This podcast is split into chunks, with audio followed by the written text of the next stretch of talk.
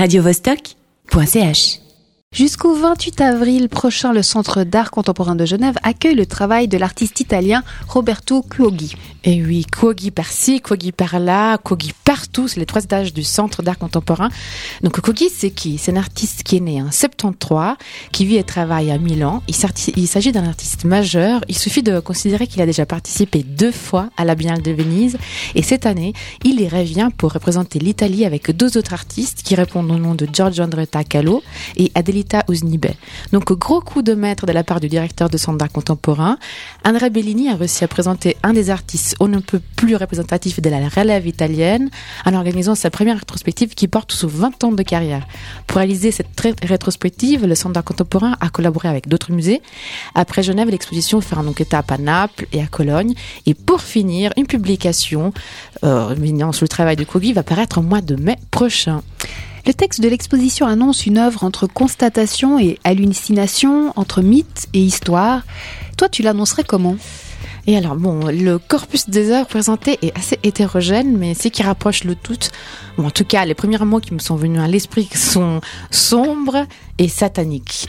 oui, Kogi est une sorte, une sorte, de sorcier et sa façon de raconter les histoires fait tout de suite penser à, un rite païen, comme dans la vidéo où on le voit travailler avec le feu pour créer des sculptures, ou encore devant ces créatures démoniaques de la Mésopotamie antique. Donc, du coup, vous êtes en train de vous dire, mais c'est inquiétant tout ça. Eh bien, pas tant que ça. Le travail de Kogi semble toujours démarrer d'une fascination enfantine qui devient un peu à peu morbide. Donc cet esprit enfantin est aussi trahi par le nom qu'il choisit pour ses œuvres, qui sont presque chou. On trouve Coco Deista, Poutifère, Père de l'Apolline.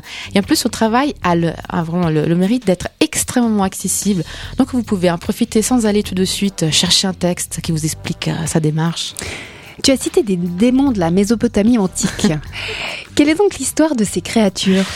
Eh bien, Kogi fait souvent référence au peuple assyrien qui habitait la Mésopotamie, territoire qui correspond grosso modo à l'Irak actuel. Et cette civilisation fut attaquée, donc vouée à la disparition 600 ans avant Jésus-Christ. Intrigué par cette civilisation extrêmement avancée, extrêmement sophistiquée, mais dont il ne reste que peu de traces aujourd'hui, Kogi a recréé une de leurs divinités qui s'appelle Pazuzu. Donc ce dieu assyrien peut être à la fois protecteur et dévastateur. Vous direz, comme la plupart des divinités liées au mythe de la création, comme Gaïa pour les Grecs ou encore Kali de l'hindouisme, Kogi s'est livré à plusieurs représentations sculpturelles, des sculpturales de cette divinité qui, avec sa crête iroquoise, ressemble un peu à un punk avec ses ailes. Donc, pour la petite histoire, une représentation du dieu Pazuzu apparaît dans le film L'Exorciste. Un univers donc mystérieux, mystique, ésotérique? Oui, et surtout anti-bourgeois, c'est important de le souligner, car c'est de là alors je trouve que l'artiste tire toute sa pertinence et sa légitimité. Si on adhère à l'univers Kuogien, c'est parce qu'il n'a pas peur de l'indésirable.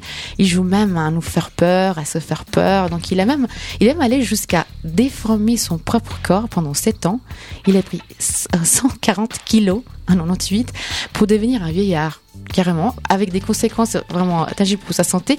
Donc on va dire qu'il brouille les pistes entre sa vie et la fiction, mais Kogi plaît avant tout pour son approche jusqu'au boutiste. Il met son propre corps en jeu, il se lance tête basse dans un apprentissage différent à chaque fois.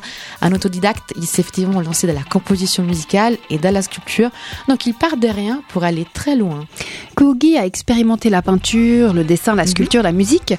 À part le côté sombre que tu citais tout à l'heure, quel est le dénominateur commun Bon, ce qui est intéressant est que, alors que son approche est jusqu'au boutiste, il ne vise jamais un résultat propre ou lisse. Ses créations sont belles car elles portent les marques de la transformation, des étapes intermédiaires où le ratage est visible et même il est magnifié.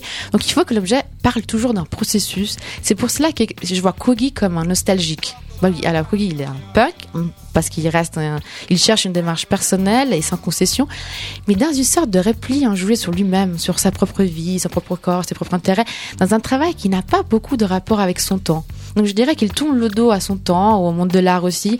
Il s'affiche éperdument du contemporain. Et d'ailleurs, dans une, une, interview récente, il a déclaré La révélation est ce qui t'assomme, qui te prend au dépourvu. Allez donc caramboler au milieu de ses créations et laissez-vous éblouir par sa noirceur. radiovostok.ch